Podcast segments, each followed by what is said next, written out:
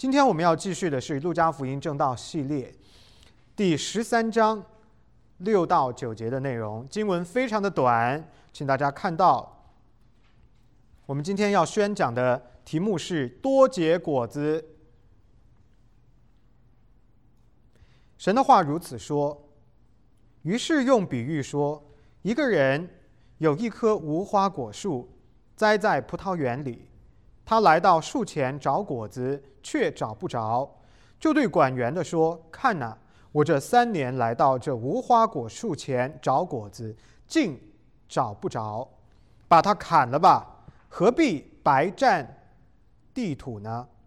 管园的说：“主啊，今年且留着，等我周围掘开土，加上粪，以后若结果子便罢，不然。”再把它砍了。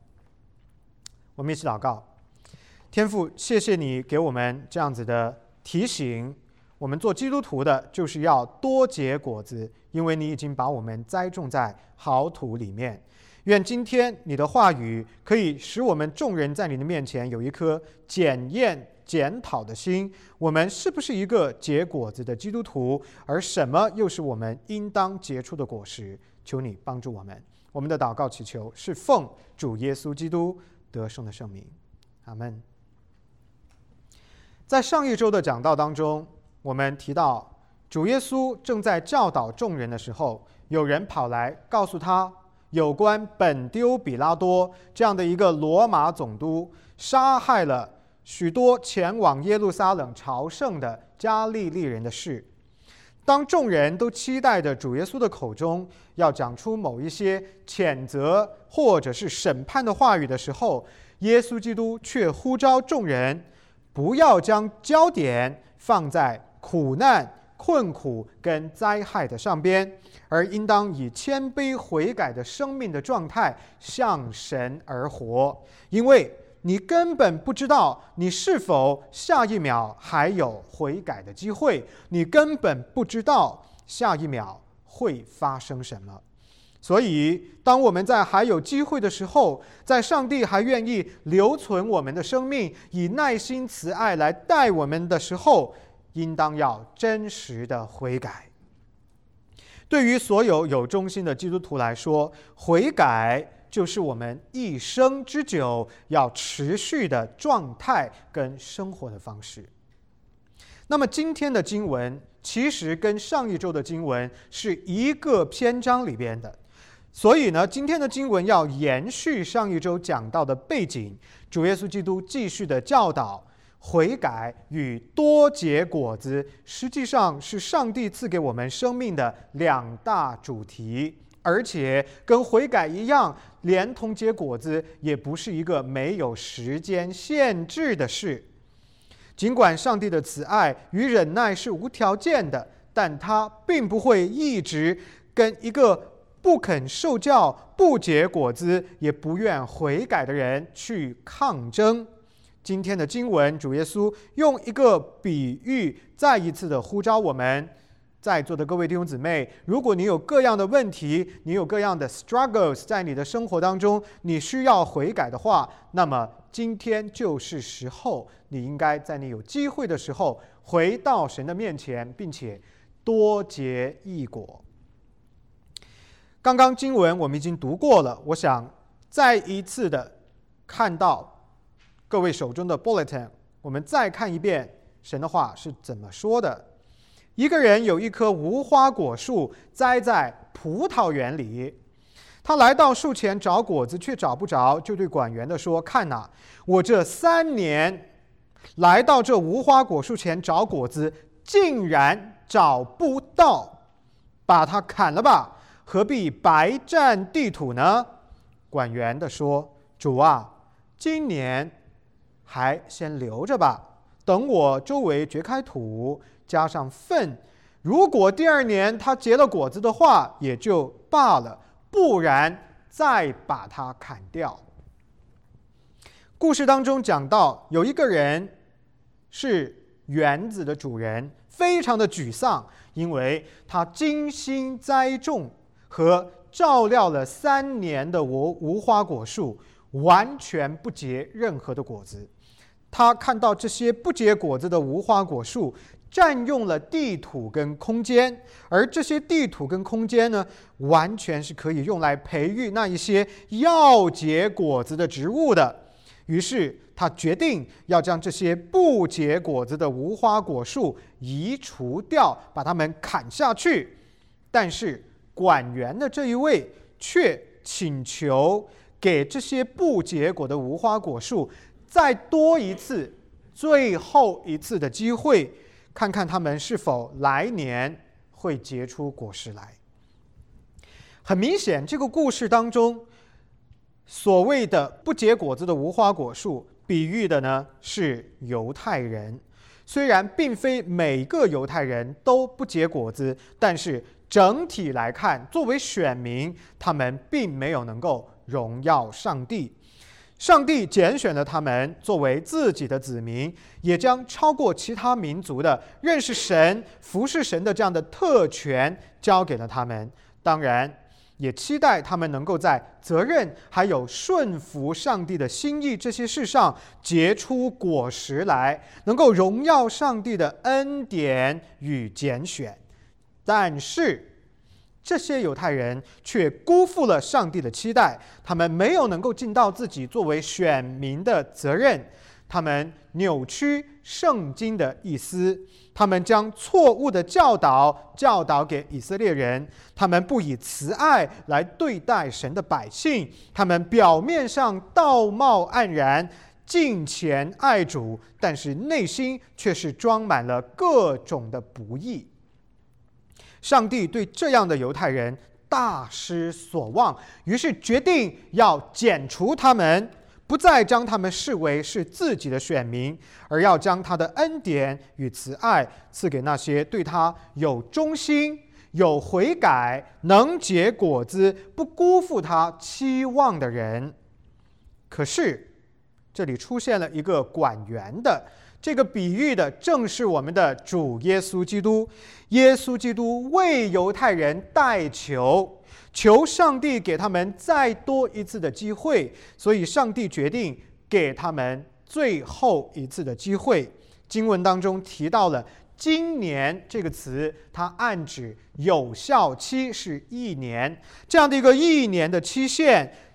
如果不成，不能结果子，那么对不起，就要将他们砍。掉，这个地方讲到的一年，可能不是在指那一个三百六十五天的一年，而是一个比喻，它指的很有可能是一段时期。什么时期呢？就是那将要来到的使徒的时代。也就是在耶稣基督讲这个话的时候，他钉十字架这件事很快将要发生；而在钉十字架之后，接着而来的就是五旬节的降临，使徒时代的到来，一个由圣灵所主导的时代。上帝愿意透过他的使徒，使这些犹太人悔改。而且呢，上帝也愿意因着相信耶稣基督的名，而将赦罪的洪恩赐给这些不结果子却又得到了第二次机会的犹太人。各位请注意，这第二次的机会不是没有期限的，不是无限期的。当时期满足的时候。如果这些人当中的一部分能够悔改，能够结出果实，那么上帝会继续的祝福他们，并且愿意在耶稣基督的里边，因他们的悔改而饶恕他们的罪。相对比而言，如果时间到了，这当中的一些的人仍然不悔改、不结果子，那么怎么办呢？上帝就要将他们砍下来。如施洗约翰所宣告的那样，要将他们丢在火里烧。什么是这个火呢？地狱，就要将他们视作是不幸的人，他们要在火湖当中度过他们的永恒。毫无疑问，这样的一个比喻，不仅仅只是为了当时的犹太人而说的，也是为了提醒历世历代所有来跟从耶稣基督的人所说的。当然，也就包括了今天在座的各位弟兄姊妹。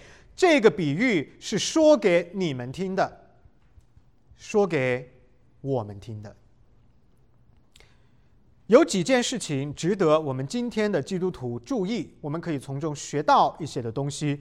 首先，第一点我们要学到的是，上帝的确呼召我们要结果实，这是一个明确的呼召，结出果子来。你看到这句话当中说，他到树前来找果子，这句话明确的显示出上帝对我们有结果子的期待。不然他干嘛来找呢？不就是因为他期待我们能够结出硕果吗？大家观察到，上帝并没有差遣他的仆人来找果子，找果子的这件事是他自己亲自做的，他自己亲自本人来做的。这显示出他对自己百姓的期待是何等的大，而且何等的直接。上帝的眼目查看这一些。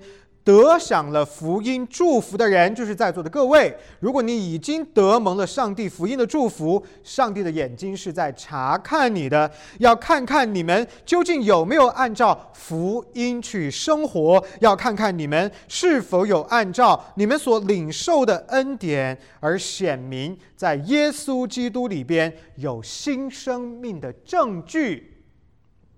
所以，什么叫做结果子？你结的果子是什么呢？上帝要找的果子是什么呢？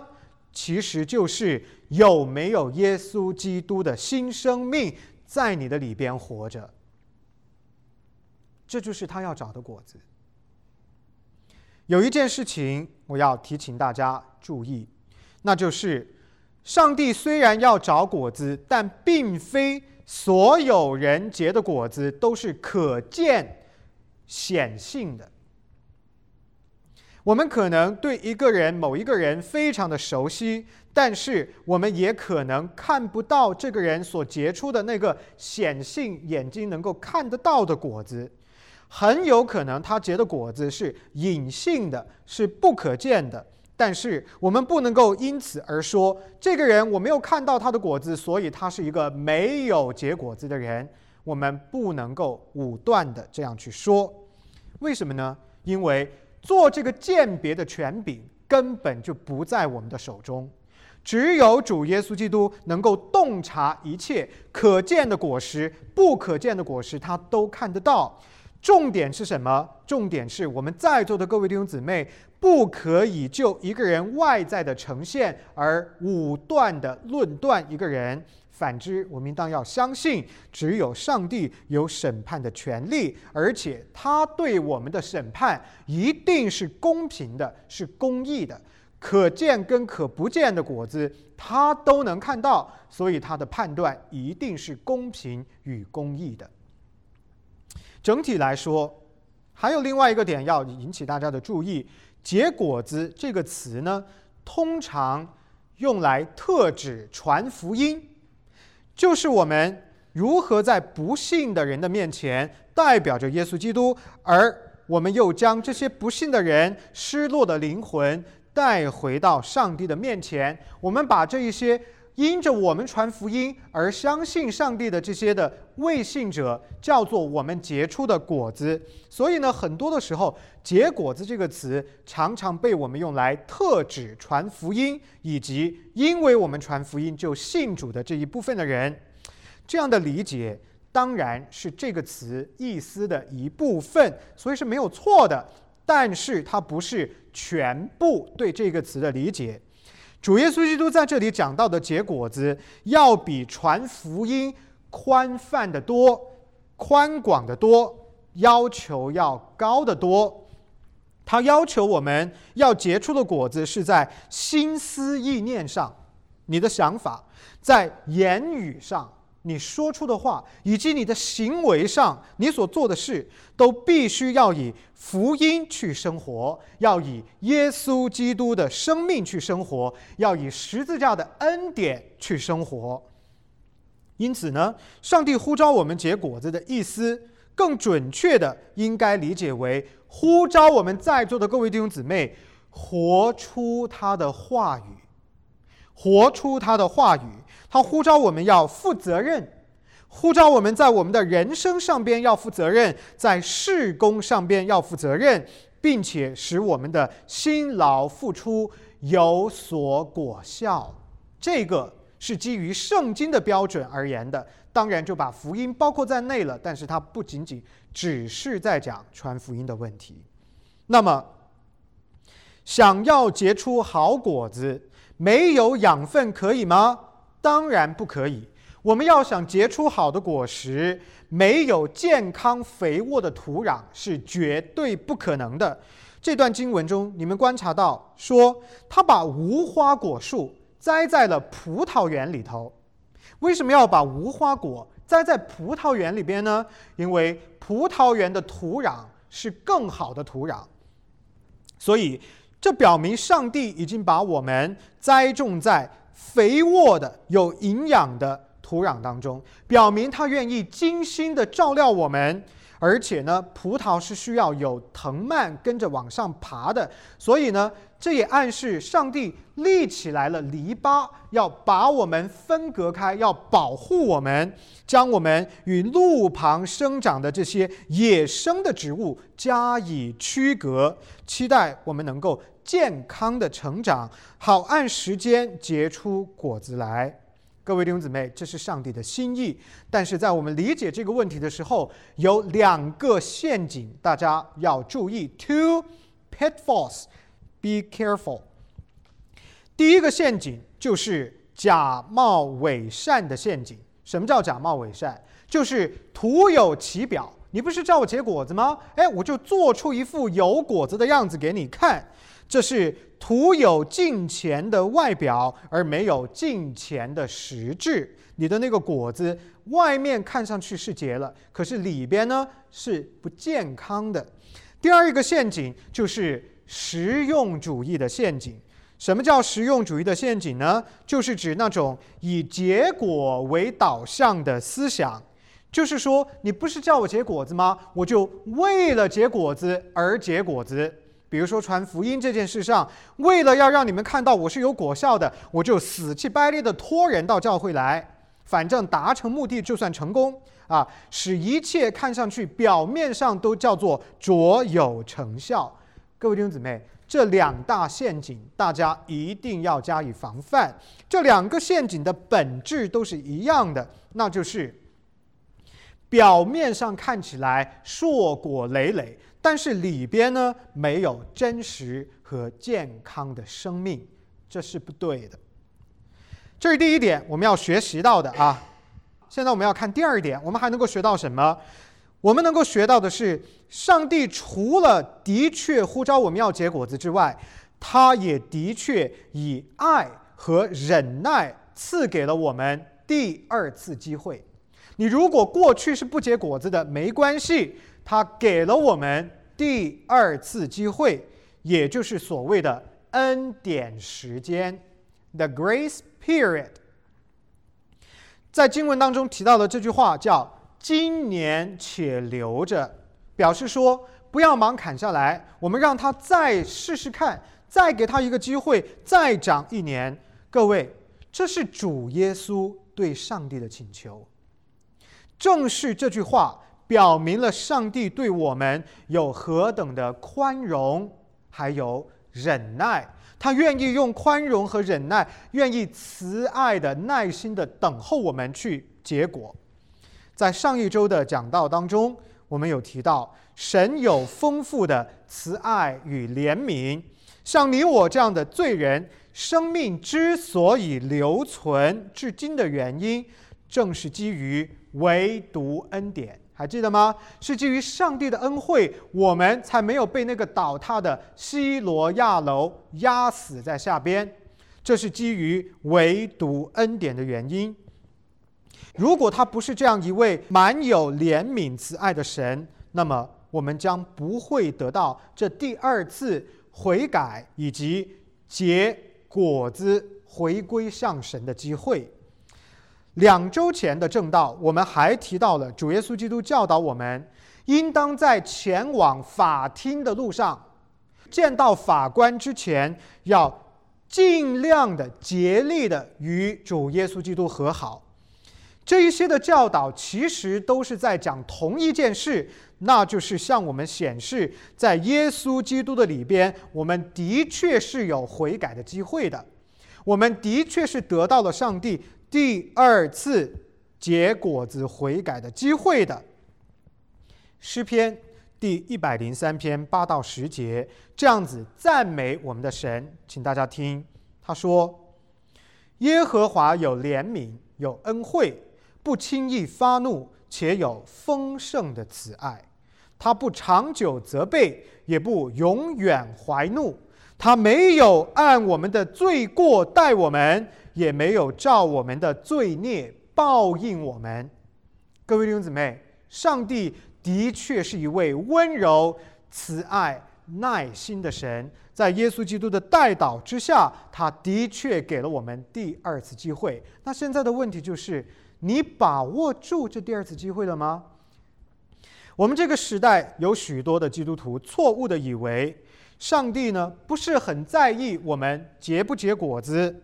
这个理解显然是违背圣经的，因为圣经的核心要义之一就是要结出圣灵的果子来。加拉太书第五章二十二节，圣灵的果子明确的告诉我们，上帝非常在意我们是否结果子。为什么呢？因为从创造大功、人的生命受造这一个事件来说，我们所有的人都是按照上帝的形象样式造的。从这个意义来说，我们。不正是上帝所结出的果子吗？他期待我们能够透过耶稣基督的新的生命，活出一个更新的生命的样式，而且他也期待我们结的果子，也就是说，我们能够越来越像他自己的儿子耶稣基督，以他全然超越的丰盛作为我们生命的蓝图，这样子去营造我们的生命。尽管如此，这并不意味着一个基督徒总是硕果累累的。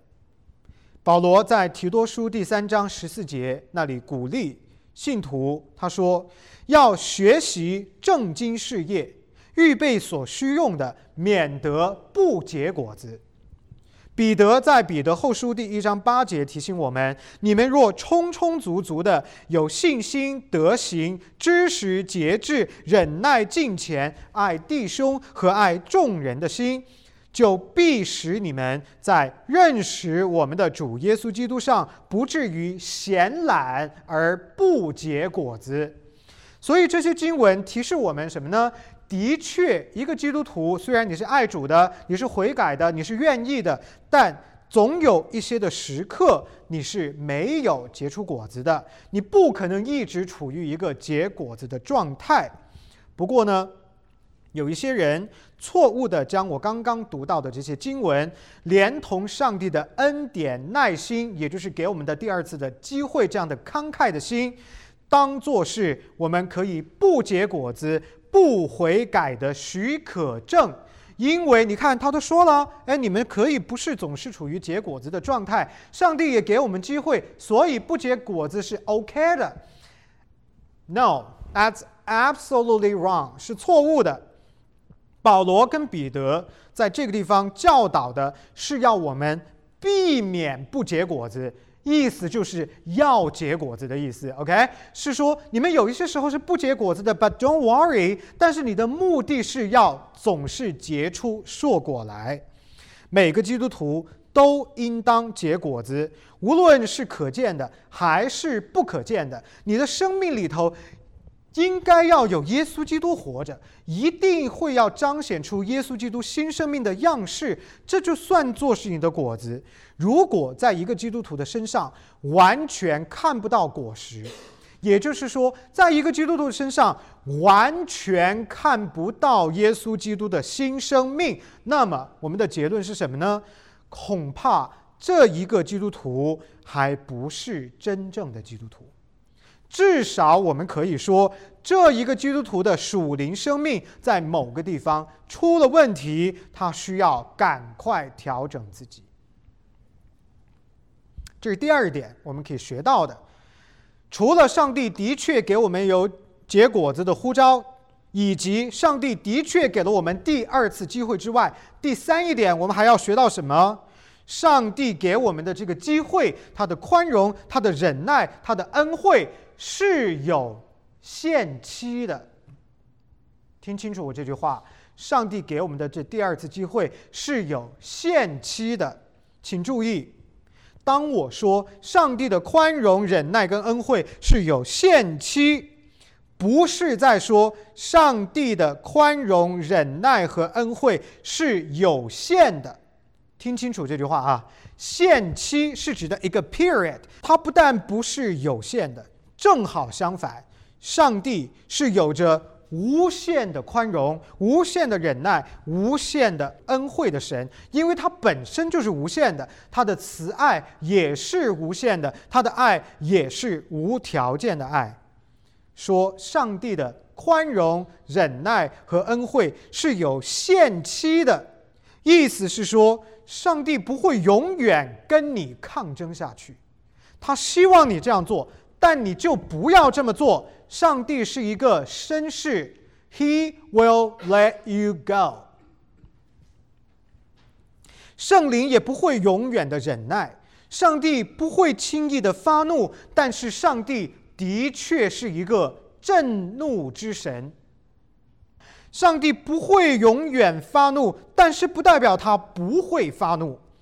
那不结果子的无花果树，总有一个时刻。你到了一个时间，你还不结果子，要被砍掉。有一些事实，我们出于人的软弱，在这个地方必须要认清楚。什么意思呢？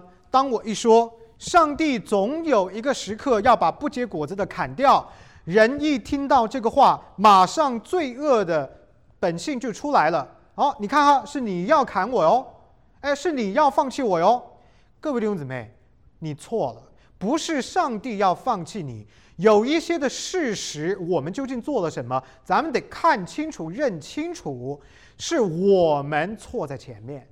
OK，首先第一个事实，这里的比喻提到这句话，第六节他说：“我这三年来到这无花果树前找果子。”各位弟兄姊妹，上帝来了三年了。每一年来很多遍，要来找果子。第一年来了没有？第二年来了还没有？第三年来了还是没有？什么意思呢？上帝已经给了足够的等候了，已经给了足够的耐心了。他等了相当长的时间了，给了你机会了，是一次又一次啊。他已经将足够的时间赐给了他自己的百姓，好使他们能够回转悔改。并且能够结出果子来，这是事实一，不能够否认。好像说上帝，你都没有给我机会，给足了机会了，好吗？不要再否认这一点。第二个事实，看到上帝的忍耐宽容是被我们这些犯罪的人滥用啊。我们是上帝给我们的。宽容叫理所应当。哎，你突然说你不给我了，我就反过来怪你。你为什么不给我？我之所以被砍掉，是因为你没有给我足够的饶恕。各位弟兄姊妹，大错而特错，这是犯罪啊！经文在这个地方说到“尽找不着”，你看看这四个字，何等的失落在里头。他来找了三年，竟然第三年来了还找不到。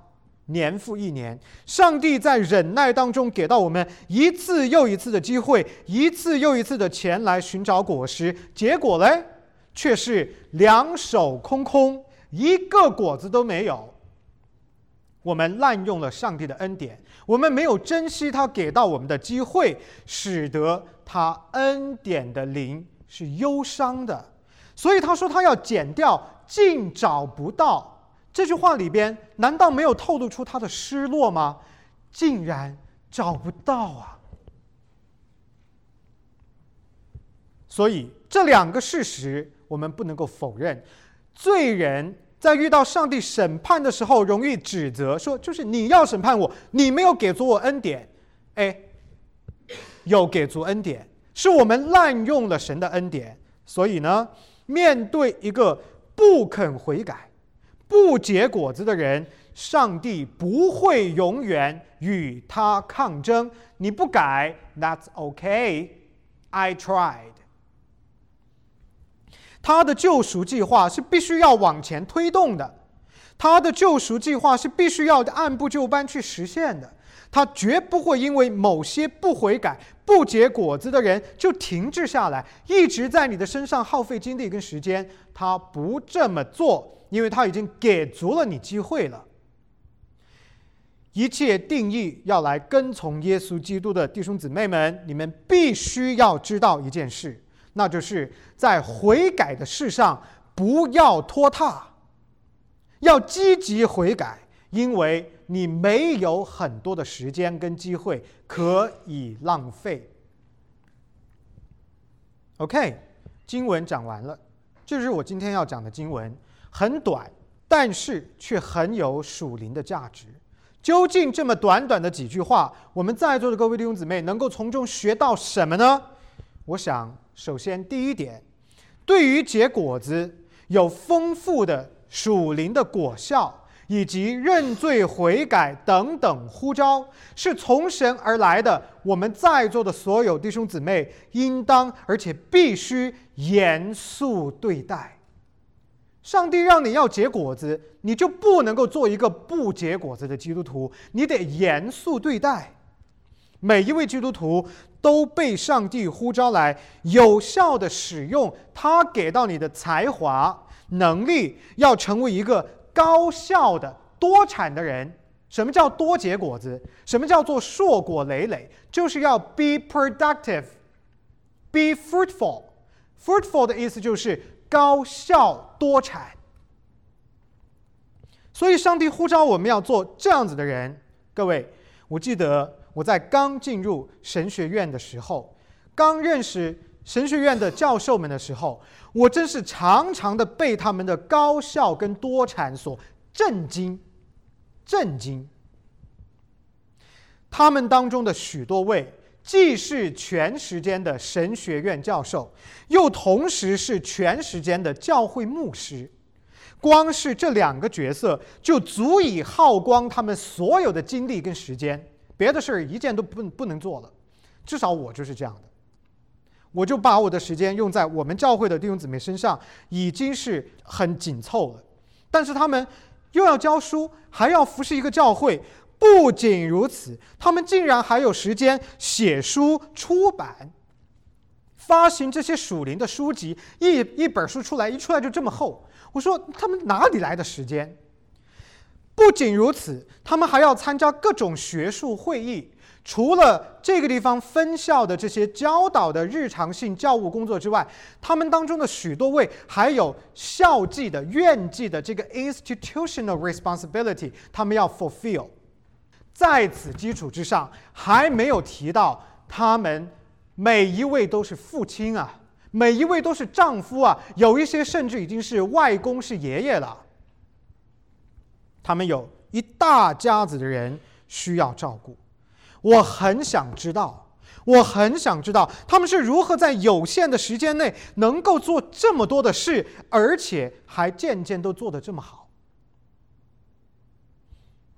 最开始我以为他们肯定是运用了某种科学的时间管理，当然这不排除是其中的一个方法，但是后来我发现。真正驱动他们能够硕果累累、高效而多产 （be fruitful），这个真正的动力是他们对上帝多产高效这一个呼召的那个重视以及顺服。他们努力的要成为这样的人，他们在意这件事，上帝的呼召，他们很 seriously 要去追求这样的一个目标。所以，各位弟兄姊妹，既然上帝呼召我们要多结果子，那么我们在座的各位弟兄姊妹就应当要成为这样高效多产的人。一个人应当要高效多产多结果子。一个教会呢，也应当如此。我看到我们的教会结出了许多丰美的硕果，我必须要承认这一点，感激上帝在这一点上，也谢谢我们的弟兄姊妹你们的摆上。但是同时，我们也必须要谦卑的承认，我们仍然有很多的地方是可以更有效率结更多更美的果实的。同意吗，各位？既然你们同意，我就可以说了啊。比如说，教会的信息交互交流这个问题，就是一个可以提升的问题。这个问题，我们整个教会就是一个低效率的问题。我现在问大家这个问题，请问你会怎么回答我？我曾经多少次善意的提醒我们整个教会的弟兄姊妹要使用教会的电子周报，查你们的 email？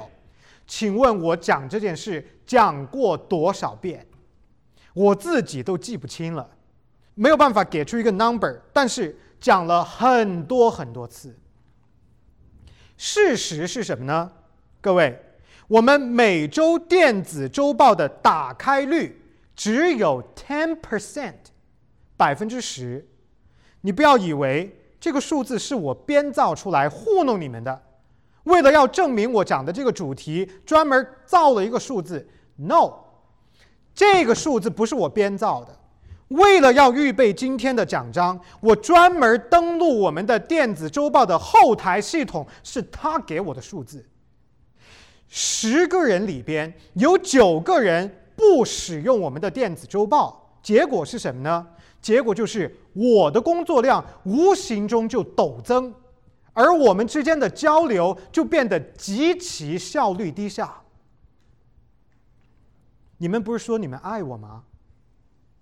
爱我就帮帮我，使用这些方法减轻我的工作量啊，对不对啊，各位？有一些人呢，就可能说了：“哦，电子邮件不符合我的文化，电子邮件啊，我不习惯，我不喜欢，我记不住。”这些呢，我都接受啊，我也都理解，我诚心实意的理解这些的理由，因为的确它存在一个转换的问题。可是，各位弟兄姊妹们，听我从我的内心深处对你们发出的这个疑问。我要问你们这个问题：如果连使用电子邮件这么小的事情你都不愿改变，那么，请问你如何可能做得到？按照圣经的要求，在那些更大、更重要、关乎生命的事上去改变，是不是这个道理啊？这么小的事儿你都不愿意培养？这么小的事都不愿意做出调整，你怎么改变你的生命啊？各位弟兄姊妹，我作为牧者，我观察你的时候，我说哇，连电子邮件这么小的事都做不到，还要改变生命，越来越像耶稣基督。我说天哪，神呐，求你帮帮我！难道各位弟兄姊妹们，神对你的救赎洪恩还不足以让你为他培养？或者更新一个生活习惯吗？还不足以吗？好不好？我讲这样的一件事情呢，不针对任何个人，我是在讲整体的情况。愿我们的这个教会要顺服上帝给我们的这样的一个呼召啊，变成一个多产高效的教会。这还只是其中的一个具体事例，别的事情还有类似的。不过我们今天没有时间去提。只要我们明白了，我们的目标是成为结出硕果的人，我们的教会要成为一个有有果效的教会，那么我们应当共同的往这个方向去迈进。谢谢各位弟兄姊妹们对我刚刚所讲的这一番话的理解。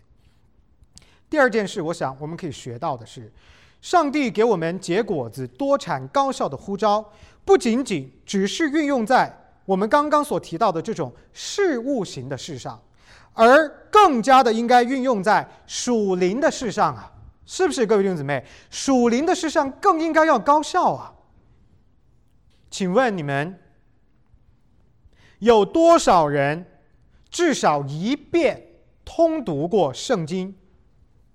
如果你有的话，请问你花了多少时间做到这件事？如果你没有的话，请问你信主已经有多久了？我再请问，我们当中有多少人对自己的属灵生命有规划？从今天开始的一年之后、三年之后、五年之后，你大概应当是处于一个怎样的属灵光景？你想过吗？我再请问，你上一次遇到一个比较困难的、比较难懂的神学的概念是什么时候？而你又做了什么去更好的理解你所遇到的这个神学问题？还是说你什么都没做，就摆在那里？我再请问，你上一次读属灵的书籍是什么时候？你上一次读完一本属灵的书籍又是什么时候？请问你上一次传福音是什么时候？你上一次？带领人来信主，来到教会是什么时候？我再问，你一周当中在哪一件事上花最多的时间？而这一件占据你生命最多比例的事，跟你的信仰有关系没有？各位弟兄姊妹们，这些都是良心的拷问啊！属灵生命如果不追求高效的话，我们的生命都浪费了呀！在追求属灵生命的事上，我们应当要殷勤，因为什么呢？我们的一生一眨眼就过去了，并没有很多的时间可以浪费啊！你们有同感吧？所以不要浪费。最后一点，如果你发现自己在某一个时刻、某一件事情上边没有能够结果子，那么或许是表明你没有在这个正确的事情上面去追求。新约当中呢，有一个很好的例子。约翰马可这个人呢，陪伴巴拿巴跟保罗出征他们的宣教之旅，但是约翰马可出于各种各样的原因，他不能够完成交给他的工作，以至于保罗跟巴拿巴不得不在极大的挣扎当中，让约翰马可退出了服饰。可是约翰马可。后来却书写了马可福音，成为了新约圣经当中最为重要的作者之一。在上帝的旨意之下，约翰马可经历了一些调整跟改变，他失去了一次服侍的机会，但是却得到了充分的时间，而在另外的一个地方被上帝使用，结出了丰硕的果实。所以，无论神在什么地方使用你，用什么方式使用你，各位弟兄姊妹，他对你的心意是不变的。他的心意是什么呢？高效且多产。各位弟兄姊妹们，天国近了，我们没有很多的时间可以浪费。你的时间就是你的生命，而你的生命就是你可以服侍教会、服侍神国度的机会。愿各位弟兄姊妹能够为神兴起，将自己摆上，做他丰盛的器皿。神必将带领你，而且呢，也超乎你所求所想，大大的来使用你。同时，请各位一定要记得，上帝的忍耐是无限的，但是却是有限期的。上帝不仅仅耐心的等待你回转，更对你投以期待的眼光啊！他会因为耶稣基督的缘故而无条件的赦免你、饶恕你，但是他的饶恕不能够成为你不追求属灵长进的理由。如果你错误的以为上帝丰盛的慈爱可以让你倦怠懒惰、不悔改、不结果子、不追求高效与多产，那么上帝会怎么办呢？从你收走他的慈爱，把这样的一份怜悯慈爱转而给那一些愿意追求新生命以及丰硕果效的人。最后呢，我想提醒我们在座的各位弟兄姊妹，我们跟从上帝的人，要么就高效多产多结异果。要么就像这不结果的无花果树一样，将会被砍掉，丢在火里面；我们中间，因为我常常跟弟兄姊妹们在一起，我知道有好几位是喜欢种蔬菜瓜果的。你们一定知道嘛？一个蔬菜瓜果如果长起来了，那个植物不结果子，就必须要把它剪掉。为什么呢？因为它占着地盘，然后又吸收土里的养分，它就跟那些要结果子的去争夺养分。搞得其他健康的植物呢，反倒不健康了，还不如把它们移除掉，好让其他能结果实的这些植物长得更好，结果更多。同样的道理，不结果子的基督徒在上帝的审判中将被剪除，特别是那一些在属灵的事上倦怠不追求的。我再说一遍，是在属灵的事上倦怠不追求、不结果子的基督徒更是如此。上帝之所以要把我们栽种在这丰盛美好的土壤之中，一定有他的美意啊！他之所以把我们与路旁生长的野生植物加以区分，一定有他美好的计划呀！归根结底，他就是盼望。看见在座的各位弟兄姊妹，你能够越来越像他的儿子耶稣基督。所以呢，各位弟兄姊妹们，我们不要像古时的犹太人那样使上帝失望，使圣灵忧伤，而应该要为上帝兴起，为上帝的国度，为神国度的事业热心效忠，将自己当作活祭。摆在神的手中，求他来使用我们，结出果实，好使我们荣耀他的圣名。我们一起祷告。在的天父，我们感谢你，谢谢你提醒我们，我们在你的里边，应当要多结异果，应当要高效多产，我们的一生。那么的有限，既然你给了我们生命的恩惠，我们就应当及时悔改，及时认罪，也及时结出丰硕的果实，好使主你的圣名得荣耀。主啊，愿我们都愿意这样去做，也愿我们成长为一个这样高效多产的教会。天父，愿我们的心在你的话语当中得到鼓励。